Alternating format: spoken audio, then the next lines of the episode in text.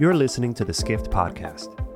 Today we feature a special roundtable discussion on the news that India has or will soon replace China as the world's most populous nation. Skift founder and C E O Rafat Ali sits with Varsha Arora, a senior analyst for Skift Research, and Peden Bhutia, Skift's Asia editor, to talk about the many implications of India's population growth on inbound and outbound travel, how destinations have and will shift to accommodate Indian tourists, and what motivates the Indian traveler, including shopping, dining, and Bollywood hits. For more like this and the latest news in travel, visit skift dot com. Enjoy the conversation.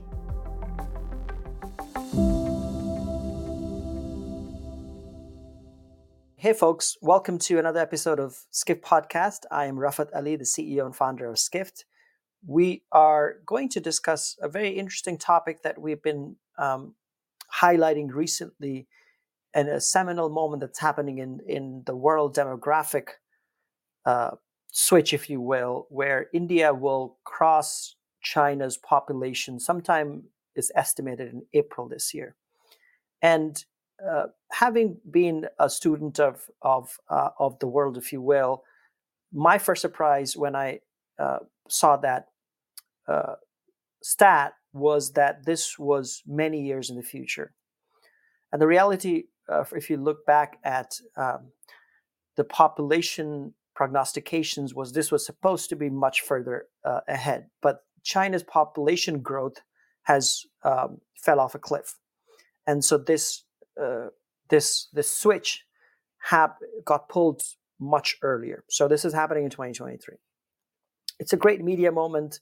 We at Skift uh, just presented our megatrends in January, and uh, we uh, Seth Borko, who's our senior research analyst, put together a bunch of slides, and he and I talked about it at our Megatrends event in New York City. We're going to link to that video. It's a short twenty minute video um, with the slides in this description for, for this podcast. And that basically teased wh- why this is a seminal moment in terms of the demographic switch and what is the long-term potential of um, Indian outbound traveler uh, Uh, going all around the world. And uh, it's important because also in terms of timing, the Chinese outbound traveler, China as a force has been a giant force in the world of travel and tourism for the last um, ten, fifteen, twenty years. And that growth has happened. The whole industry had become dependent on the uh, the short haul and the long haul Chinese travelers. And um, obviously that got shut off with COVID. Everything you know, which is it was shut for the last three years, and now the spigot is just opening up as China has suddenly made a switch from zero COVID to we don't care, do whatever you want to do type um, pivot that they've done. So um, and and remains to be seen what the habits of the Chinese outbound travelers, have they changed or not changed? If we look at um, evidence from other countries post COVID, the reality is a lot of the habits are the same, even if. Um, even if they've happened. So anyway, we'll focus on India. I have two great guests uh, that happen to be um, my colleagues at Skift, Varsha Arora, who's the senior research analyst um, based out of Mumbai, and Peden Bhutia, who is uh, our Asia editor based out of Chandigarh. And so uh, they both um, cover different aspects of the travel industry and also have very deep knowledge about the Indian tourism sector, both inbound as well as outbound. So Um, so let me s- start with uh, with this, Varsha, with you.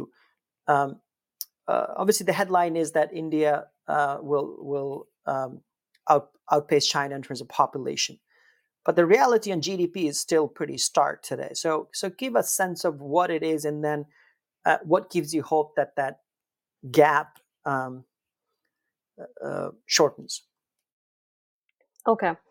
So let's start with some numbers. As you rightly said, the G D P of China is currently five x of India. The spending power of an average Chinese is five x of an of a, uh, an average Indian. So that's a point to start with. Now, the point is we've been talking about how the population growth actually fueled um, outbound tourism in China, right? So there was there was a reason to it.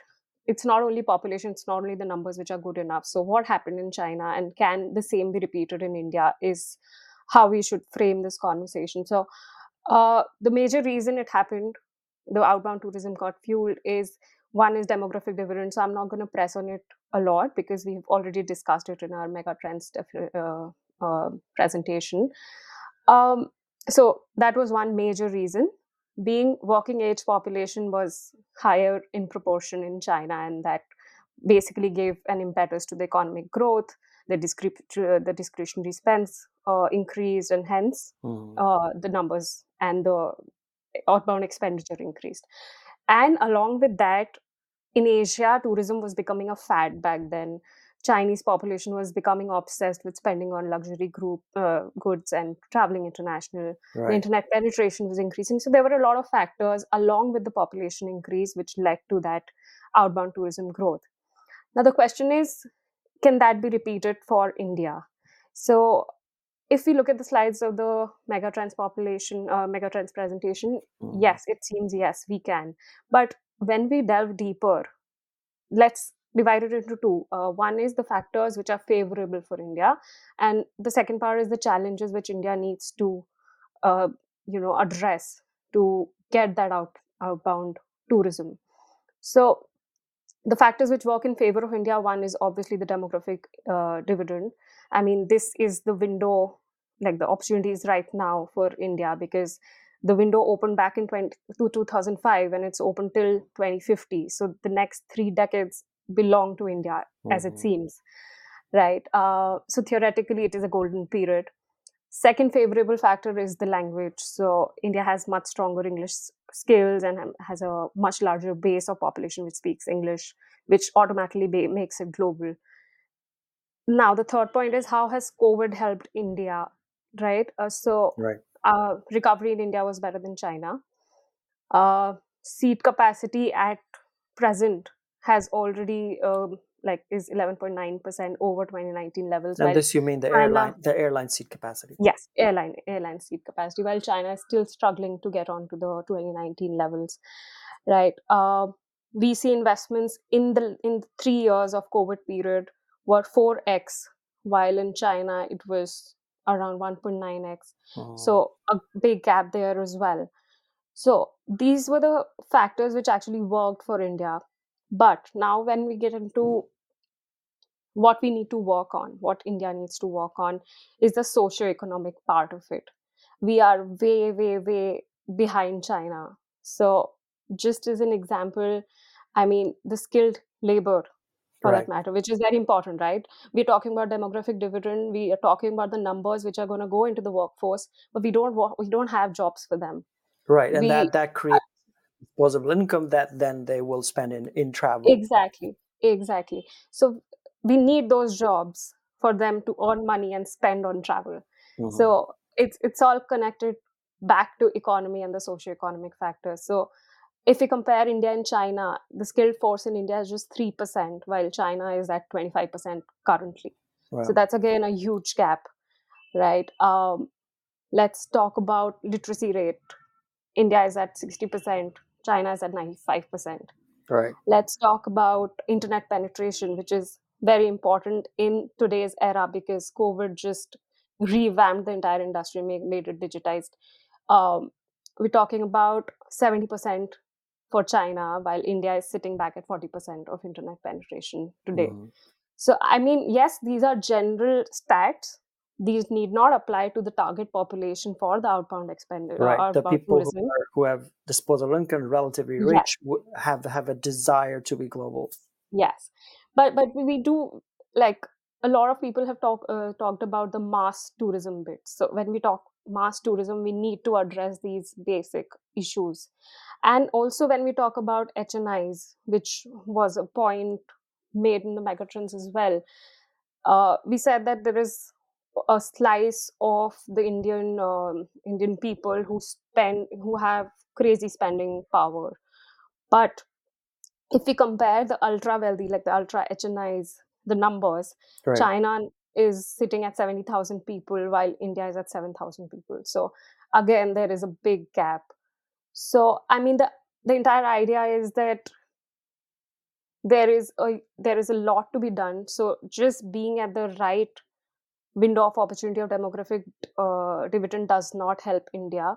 we need to have policies, we need to have jobs, we need to have the basic things solved for us to reach uh, that level of that level you of... know discretionary spend that Chinese do. Right. And let's let's this just last last one point here. If we talk about tourism, let's talk about basic infra uh, with respect to air connectivity, for that matter. Right. So, I mean, India lacks an intercontinental airline. Uh, right. With Jet going down, Air India solving its issues with merging with other airlines. So there's a lot of uh, stuff going on in the airline industry. But we, the, the bigger issue to solve is that we do not have an intercontinental airline. So, I mean... Which is the hope all... that Air India now as a private company will become that, um, under Tata will become that, but that's a multi, multi-year journey. Exactly. I mean, right now we're talking about four airlines coming together: Air India, Air India uh, Express, Vistara, and uh, Air Asia. Right. So four airlines coming together is actually a decade-long journey for them to set. So, right. so that's a big task in itself. But the point is that at present, all the international flights from India are actually routed via Dubai, or uh, via the Middle East. Right. We do not have direct connectivity as yet. Um, the seats which are scheduled from China, uh, to and from China, the international seat capacity is actually two point five x of India. So, I mean, that's yeah. again like an, a big infrastructural change that we need to address to actually make the most of these, uh, you know, the, the mega trend of demographic the mega trend changes. of demographic changes. In it. Okay. So this is very, very sobering and very helpful, and obviously clearly points to the long-term challenges as well as, you know, potential, hopefully, as India, as a, as economic power internally, um, and, and, and social and economic changes that happen. Peden, obviously you cover, um, Asia, which is a, a, a, a huge purview for you to cover for Skift. Uh, you wrote this mega trend, um, Uh, for us as part of the twenty twenty-three megatrends package on what happened to India's domestic tourism market, which is um, which is a very which is a fascinating change that has happened. So talk about what that change was, and then we're gonna we're, we're gonna dig a little deeper into it. Correct. Um, I guess, uh, Rafat, uh, India's domestic tourism has, of course, uh, you know, there are challenges in outbound travel, but domestic tourism has really come up, and domestic tourism is fueling the growth for, like, uh, last year, Taj Hotels re- uh, reported the best quarter ever in the history of Taj. And yeah. that was uh, thanks to domestic tourism. And if we talk about domestic tourism, you know, if you will see that we are increasingly moving from the larger cities, which we call here tier one cities, like Delhi, Bombay, uh, Calcutta, and moving towards more towards tier two and tier three cities, which are the smaller cities, which is where the traveling population is coming from. So if you look at, uh, you know, if you look at seasoned markets like Thailand and Dubai, you will see that Thailand and Dubai, they are doing a lot of these road shows and tourism trade shows in these smaller cities, because they do understand that they need to tap these markets now. Mm-hmm. I recently covered uh, an airline that's coming up called Fly ninety-one. Now, this airline is being helmed by uh, the guy who was, uh, you know, helming Kingfisher at one point in time, Kingfisher Airlines, Vijay Mallya. Right. So this airline is not, it's, you know, it's not going to be based in a Delhi, Bombay, or Calcutta, or Hyderabad, or Bangalore.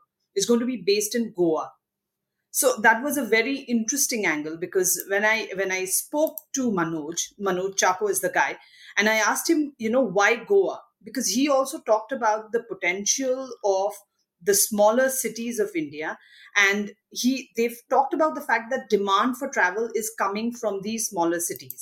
Oh. Uh, in Make My Trip's latest earnings as well, they've talked about tapping the tier two and the tier three cities. You'll see that O Y O is also doing the same. Thomas right. Cook O Y O's is doing whole, the same. O Y O's whole business is built on, obviously, smaller Correct. cities, right? Correct. So you'll see that, you know, every Indian company is now, I guess, we can say that the Delhi, Bombay markets are saturated.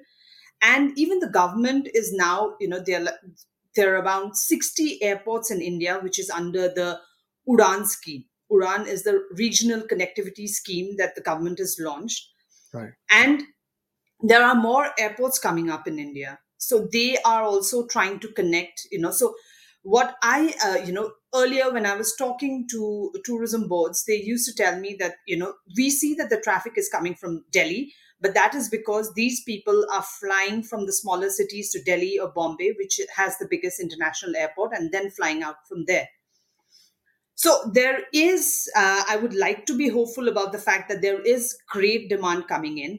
And of course, if there is, if there are facilities for international connectivity in these areas as well, then we will see a huge surge in international travel as well.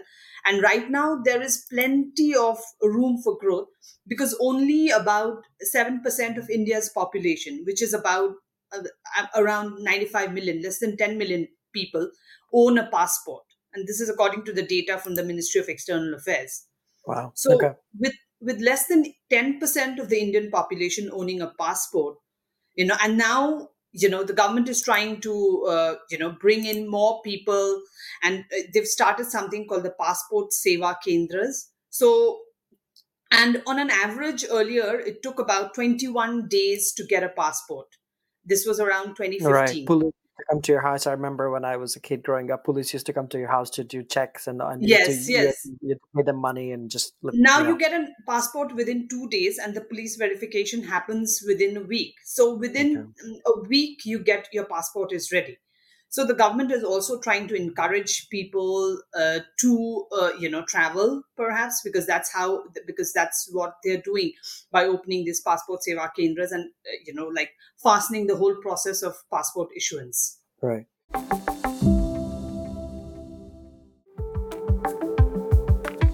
Peden, I want to just dig a little bit more into the domestic tourism part, which is one of the slides that Seth showed, um, at the megatrends, but also he's been talking about it for a few years, which is when the G D P crosses a certain point in a population, uh, people's aspiration of experiences becomes a real thing, meaning they want to travel.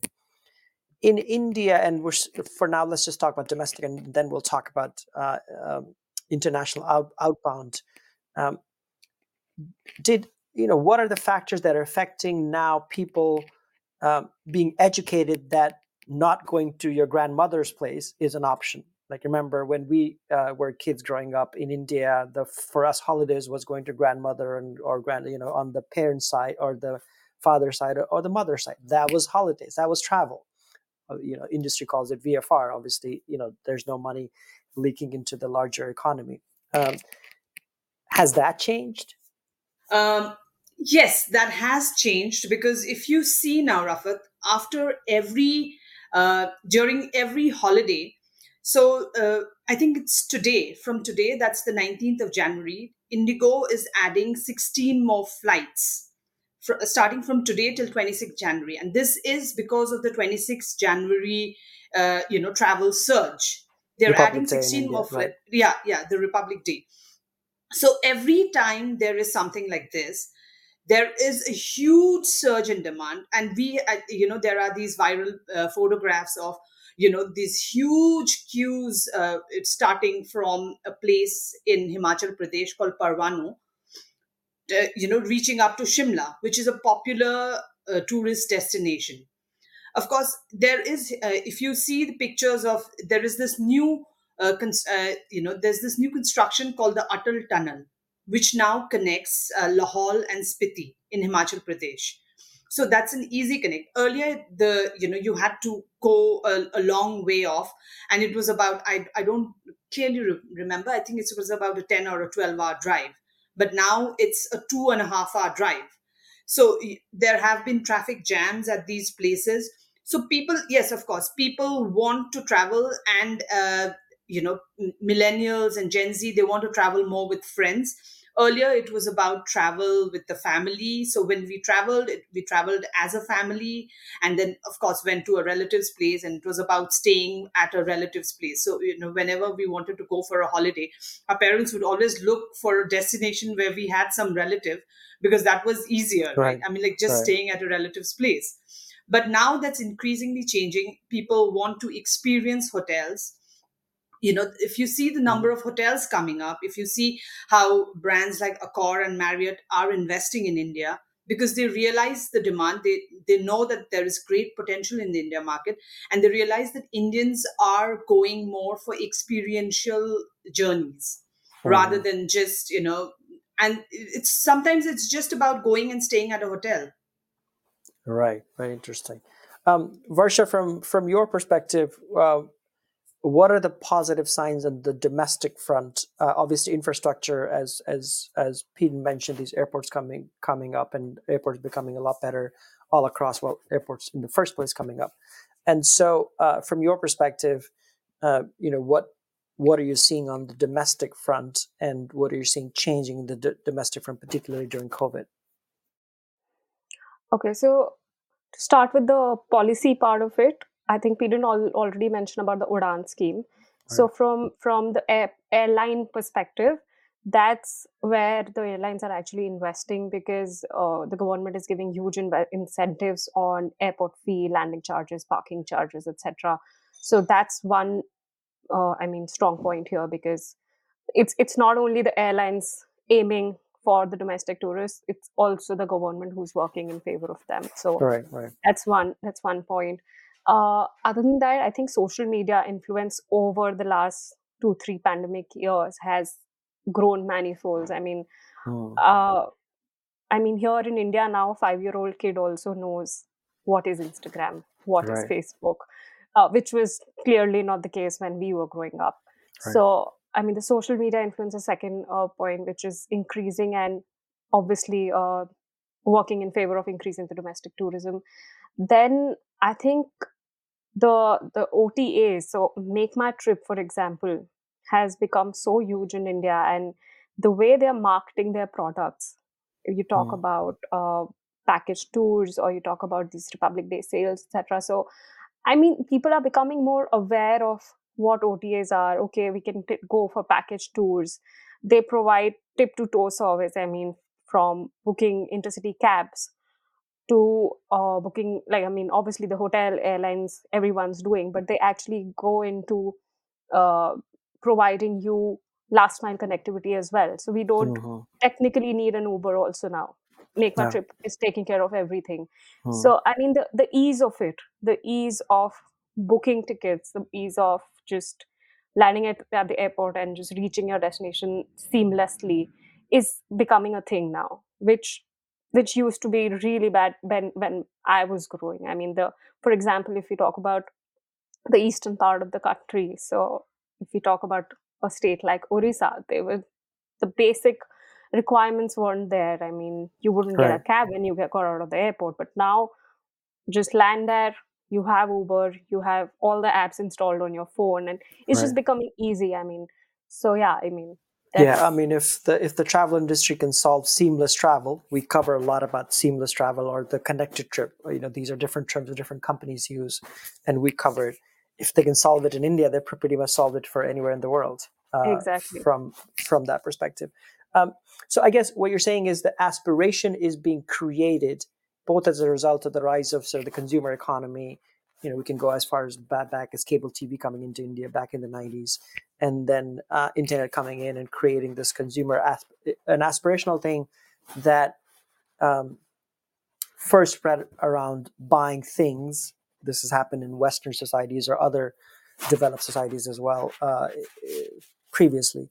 And now after, uh, you know, things becoming pretty common across um, a certain set of households in India, now the the young particularly are, are when when Chinese travelers first started traveling um, globally in in some numbers, uh, group travel was the big thing, uh, which is uh, as you said, they went out for shopping, and shopping was a just for for Western goods, whether it was London, Dubai, um, closer to their home in in uh, um, different parts of Southeast Asia, and. Um, And the Chinese market obviously uh, has evolved just from the group travel. The cliches of a bus full of Chinese travelers is less, was becoming less true before the pandemic. We'll see what happens now. Um, in terms of the mass of tourists that are going out of India today, Um, are we seeing similar behaviors, or are we seeing different behaviors? Any of you? Go ahead, Peden. Yeah, um, I guess, uh, you know, one thing about Indian tourists is, you know, uh, they might want to experience foreign food, uh, you know, whenever they travel, they might want to experience the food for some time. But at the end of the day, they want Indian food. And you can see the number of restaurants in the smallest of places. Like, you know, I went, I was at a place uh, in Vietnam, um, it was called Sapa. So there also I saw one Indian restaurant. This was in twenty twenty. Mm-hmm. So uh, I asked them that, do Indians come here? Then they said that, yeah, they do get some Indians. But, you know, they've realized that Indians start looking for uh, Indian food. I mean, like they might have... Uh, At some point in their go, journey, right. Yes, I think, and sometimes it's as early as, you know, maybe the dinner. Maybe they've had lunch, breakfast and lunch, but they want their dinner. So if you see the number of... I was in Chiang Mai uh, recently, and the number of Indian restaurants in Chiang, Chiang Mai, you know... Um, in places where they have understood, where they've already got, you know, Bangkok, you can see the number of Indian restaurants. And of right. course, there are many countries that cater to Indian weddings as well. Correct. For, we'll we'll talk about that in a minute. Yes. Yeah.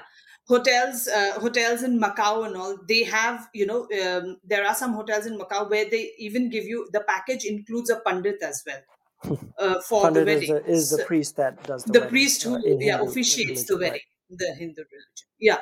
So, uh, I mean, if you see that, I mean, like there are countries that are going out of the way to cater to Indian tourists because they realize. And of course, you know, um, earlier when I was, uh, when I was, uh, uh, you know, when I used to be part of media familiarization trips, you know, every trip, every trip uh, was accompanied by a visit to uh, an outlet village because they know that Indians are big on shopping. Mm-hmm. So, you know, I, many, I think destinations have understood what uh, Indian customers want, and they're trying to cater to that. Uh, Varsha, on uh, on the food front, so this is, uh, again, a sort of an inside joke among Indians, uh, which is that, you know, when we travel, we always just eat Indian food. Obviously, that has changed because in India, especially in the last, you know, ten, fifteen, twenty years, the number of choices, well, well, one, the restaurant has restaurant scene has boomed in different cities in different ways. Delivery has boomed. That obviously is a giant market. We can that's a whole different thing. We can we can go down. So Indians' palate has expanded. Uh, again, this is in keeping with uh, you know aspiration that comes in into uh, you know every. Obviously, also the joke is that we Indianize every food. So you know Thai food will be very different in India, or Chinese food will be very different in India than would be outside. But that's again a different topic. So uh, I guess. As you get exposure um, to all these cultures is what makes you curious. One of the things that I've noticed, and let's dive a little bit into this uh, wedding and the honeymoon market, because when my younger brother got married, he went to honeymoon. This was in two thousand eighteen. He went to Malaysia, and which is a thing that when we were growing up, we would never have considered. But the max would have gone to like Shimla or Goa, et cetera.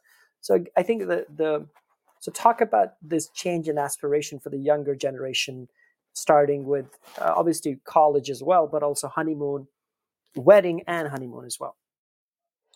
Yeah. So, I mean, as we know, during the pandemic as well, Maldives was like another India because hmm. everyone was flying to India. Uh, and why was that? Maldives. Because because of the restrictions were less onerous than yes, other countries? Exactly. There was no, uh, I mean, the visa regulations were relatively... Uh, I mean, uh, softer for Indians, mm. and uh, tickets weren't an issue because all the domestic uh, uh, carriers like Indigo, et cetera, flying to Maldives now. So connectivity-wise, visa okay. regulation-wise, I mean, everything was favorable. So, so yeah, I mean, you're talking about honeymoon, but we like to add to it, it's the baby moon as well. So, I mean, people have actually started traveling for baby moons to international destinations. So, which was a again, term that didn't exist in India probably five years ago, exactly. seven years ago. Exactly. I mean, so yeah, it is true that uh, we do get influenced by the Western culture, right? So it was it, baby mooning and honeymooning used to be a thing there, but now it's becoming a thing here. Mm-hmm. And given that everything's so accessible for Indians now, uh, is just happening, right? So, so I mean, yeah, that that and also one very big point here is the Bollywood influence. So when you talk India, okay, let's, let's talk Bollywood, about Bollywood and um, cricket, obviously the, the it, mix of it just goes well. hand in hand. Yeah, right. I mean, so there is so much influence of cricket and Bollywood in an average Indian's mind. So when we see Deepika Padukone going to Europe for her and honeymoon or whatever, I mean, it's just like, it's just aspirational. An mm-hmm. average Indian of my age would be like, okay, let's go here. So the, the knowledge and the education with respect to tourism products, tourism destinations is increasing. So, so yeah, that, that's, that's the angle I would take here. Yeah. Has has Indian visa become better in terms of access? Sorry, Indian passport become um, better in terms of access over the years? Obviously, it was very low in the ranking of, of countries that accepted Um, without visa or even visa on arrival. Has that um, has that moved up the ranks, if you will?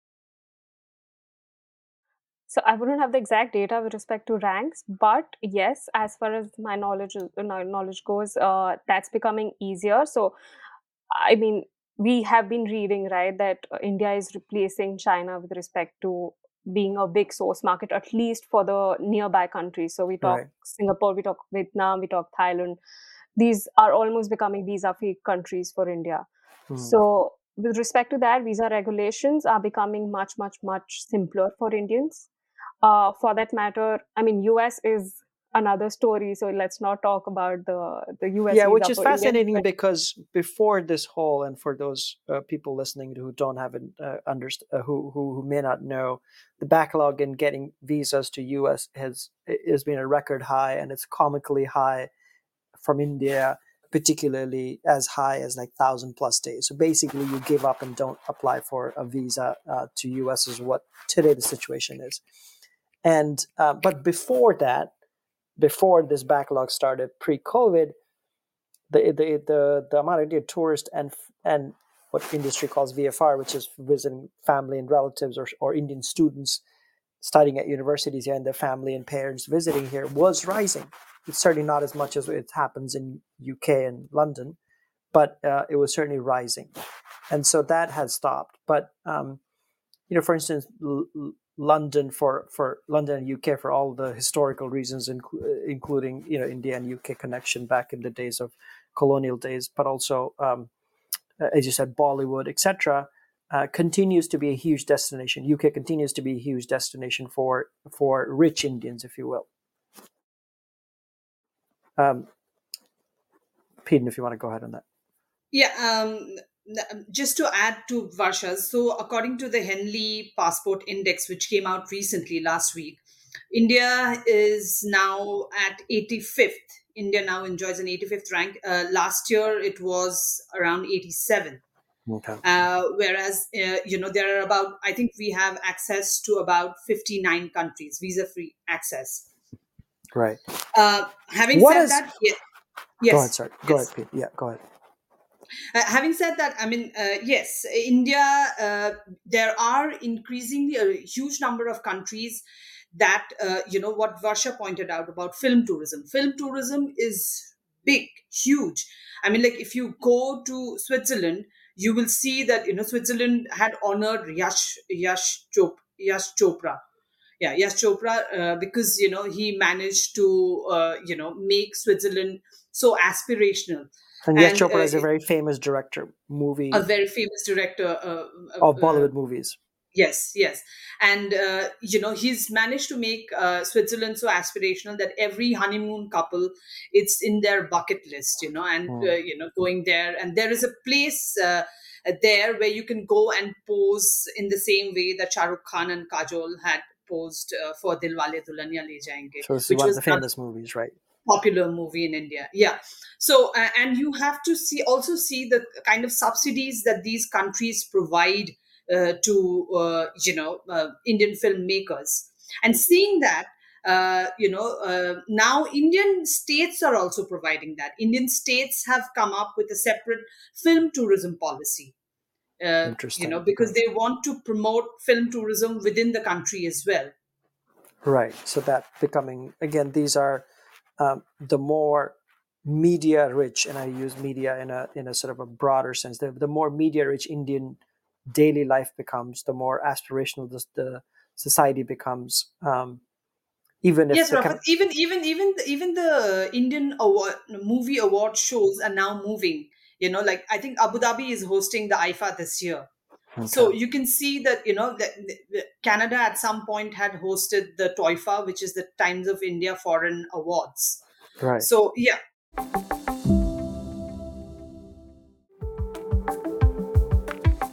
What has Dubai figured out about Indian traveler that others haven't yet caught on to? Because clearly Dubai has been very, very good at attracting, you know, the mass of tourists that come to Dubai.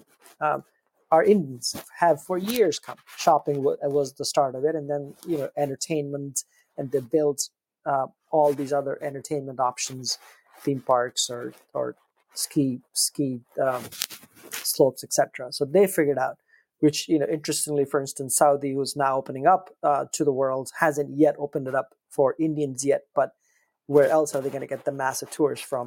Um, is sort of what my point was at our.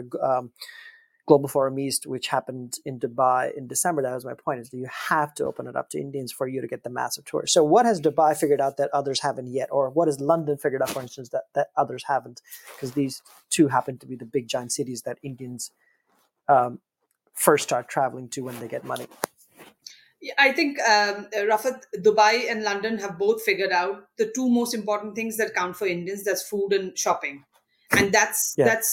You know, that's really important for Indian travelers, and that is there in every travel agent's itinerary as well.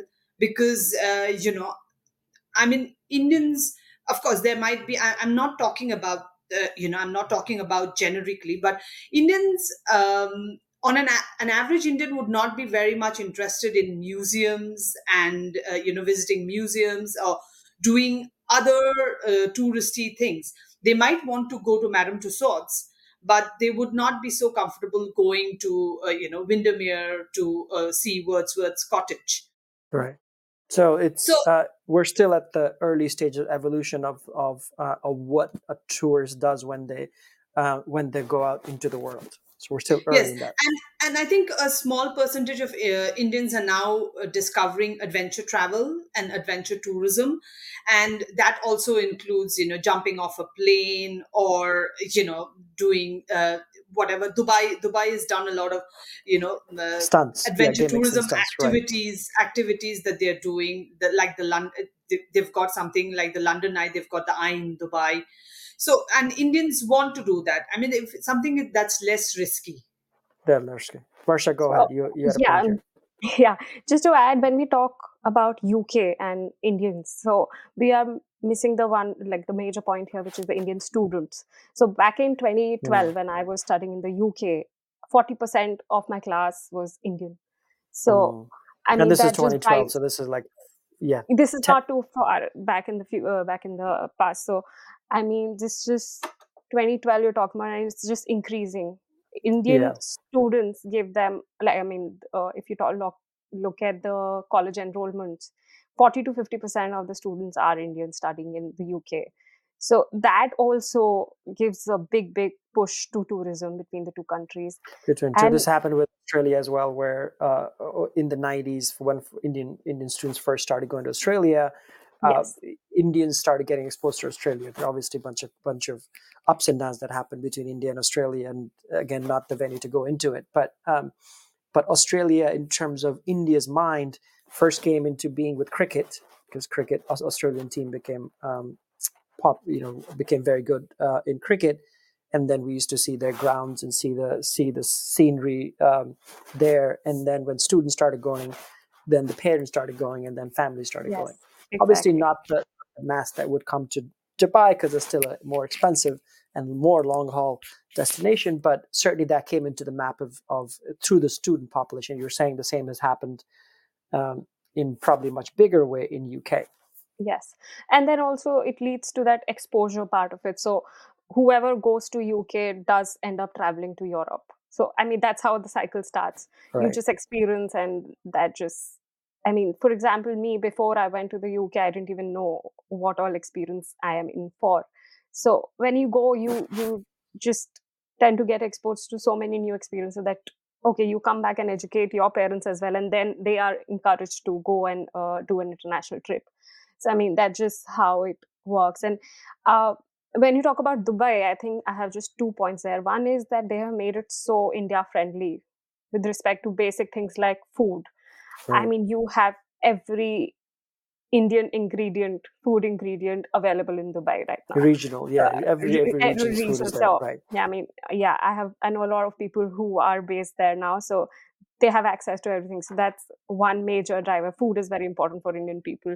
So second is um, the investment. Uh, like back in the day, Dubai was extremely close to how the foreign capital was flowing uh, in their particular country. So, but now it, they have made it easy for Indians to invest in real estate, for that matter.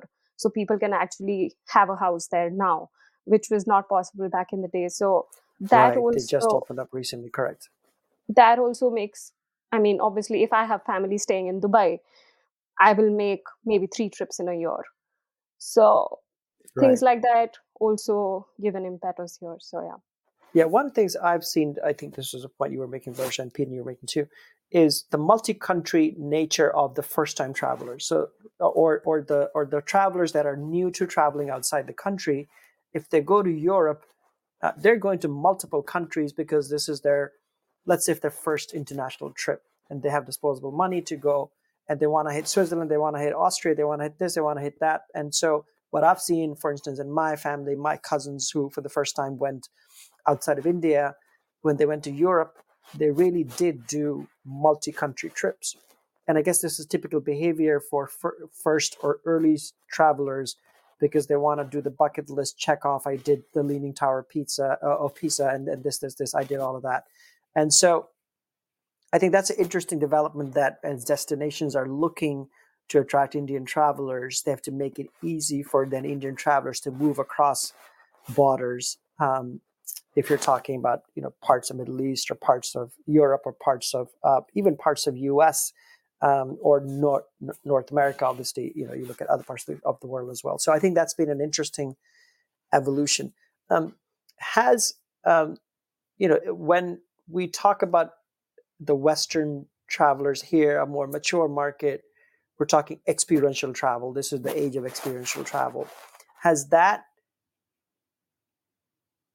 Uh, again, it's a broad question. Has that come in the domestic? Like, for instance, I'm seeing a lot of tourism rise in, for instance, Ladakh.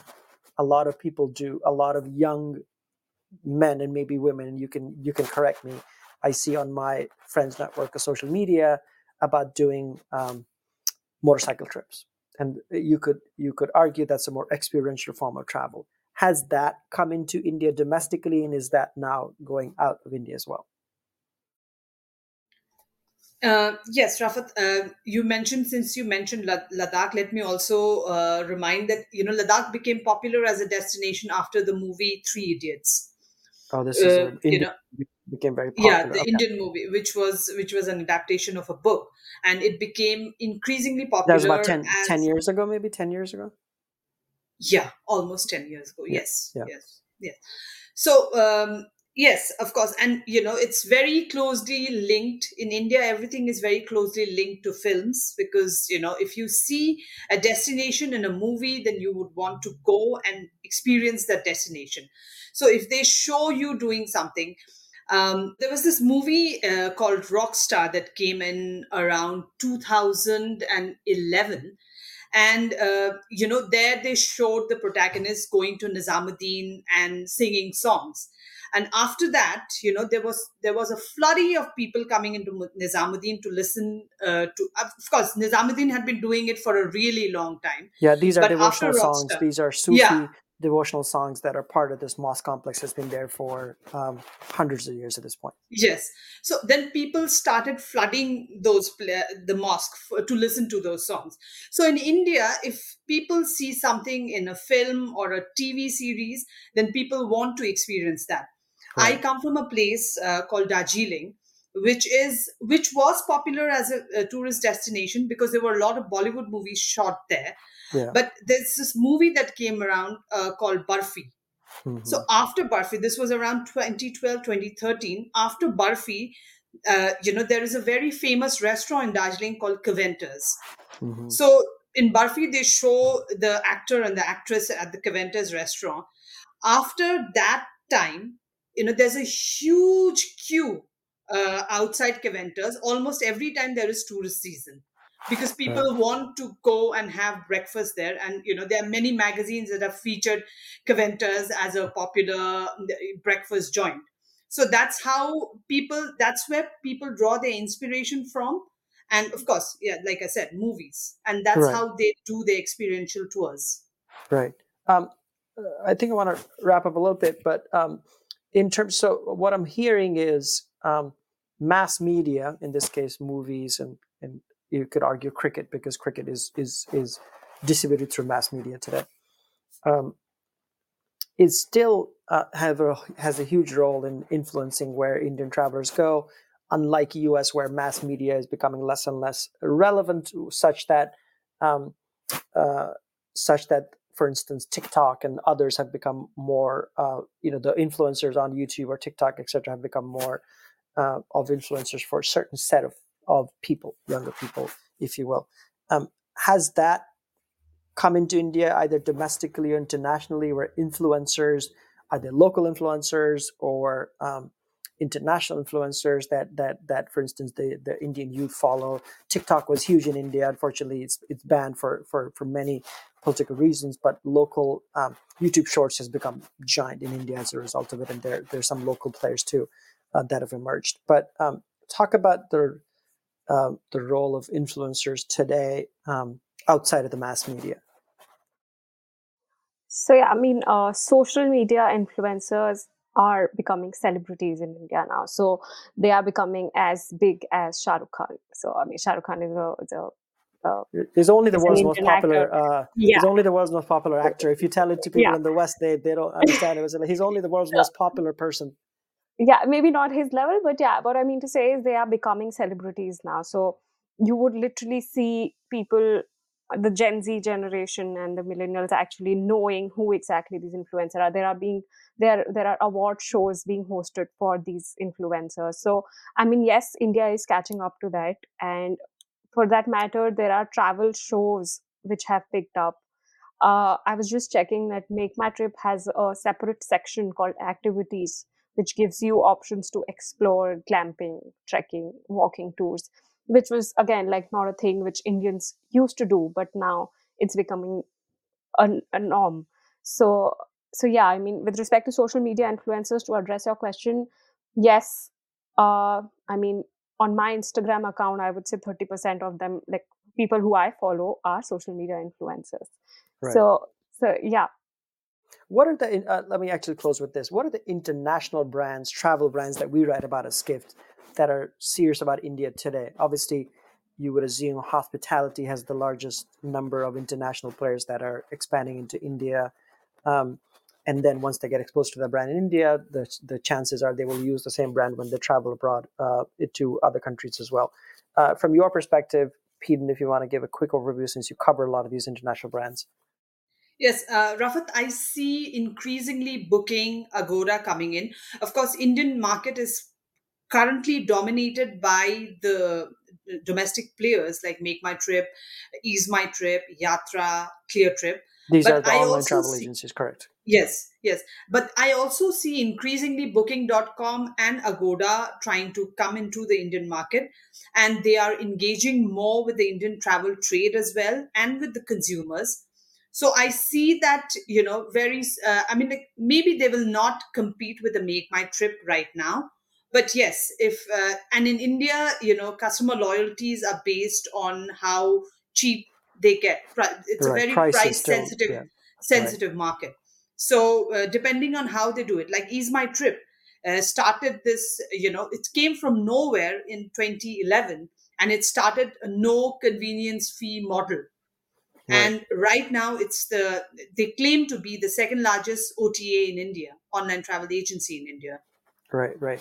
And uh, in terms of the of the hotel players or airline players, uh, global, things that we cover, you know, who do you think is, I guess Accor is there, Marriott is there, Hill, all the big... Accor, Marriott, yeah, I H G, Accor, Marriott, Hilton, they're all there. Hilton, not so big, but yes, Accor and Marriott are really big uh, in, and even Radisson.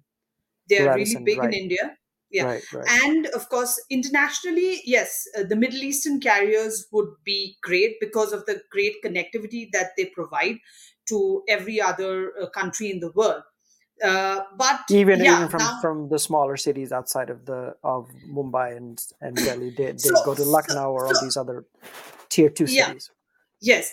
Uh, and but now with uh, the whole Air India consolidation and the kind of routes that Air India has, I'm hopeful that, uh, you know, it's going to change. And uh, because Air India provides direct connectivity, which is very important for uh, many people, right? Because the Middle Eastern carriers are still taking you through via something. Right, which is what Varsha was saying. And so, Varsha, you want to do full circle and, and talk about some of the international investment in India, and then we'll end it there. Yes. So with respect to airlines, I would obviously want to mention that this entire conglomerate, which is going to be made in India, which is Air India, Vistara, as I mentioned, Air Asia and Air India Express. There are talks that Singapore Airlines will be uh, holding a twenty-five percent to thirty percent stake in it. So, right. I mean, that's a huge thing. We get the S Q quality in the biggest con- uh, airline conglomerate. Well, in India. It, it can only go up from where wherever it is now. So that's exactly, exactly. So, I mean, just having that Singapore Airlines touch is good enough, which we already saw how Vistara just groomed under the right. under the Singapore Airlines influence. So, I mean, that is the biggest example which comes to mind when we're talking about international brands investing in India in the travel supplier uh, industry. So, yeah, I mean, because that's that. And Jet is coming back, which again has a big international influence. So, right. uh, yeah, that's going to make a lot of difference because it has the, the landing and parking slots it has around the world is at par with what Air India has. So again, connectivity will be boosted, undoubtedly. So, yeah. Okay. Well, thank you. This has been a, a, a hugely fascinating discussion. And where it connects with Skift is that we are, um, not only do we now have uh, three, four employees today in India, but we, we are, we're, we're hiring more. And, um, uh, and we, in terms of covering the Indian travel market, both domestic as well as outbound, Uh, is hugely important for us uh, as a company. We are um, looking to start. Not we're looking. We're going to start um, a d- daily newsletter. We'll start with a weekly, but move up to daily newsletter uh, and coverage of the Indian travel uh, ecosystem. So that for us is important, and we're very serious about bringing a conference. I guess this is breaking news, but I'm putting it at the end of the podcast. So uh, at some point we'll announce it. Uh, on Skift when we have more details, but we're very serious about bringing uh, a Skift conference to India in twenty twenty-four. So we're still early in terms of uh, planning for that. So um, stay tuned to Skift, and uh, whatever the importance of Indian travelers are globally as well as domestically, Skift will, will be the first place you will read it um, in-depth coverage on, both on the editorial side as well as on the research side, as well as from, through conferences and events and megatrends, et cetera. So thank you again. Thank you, uh, Varsha. Thank you, Peden. And um, we'll hopefully uh, talk about this again. Thank Thanks, Rafat. Thank you.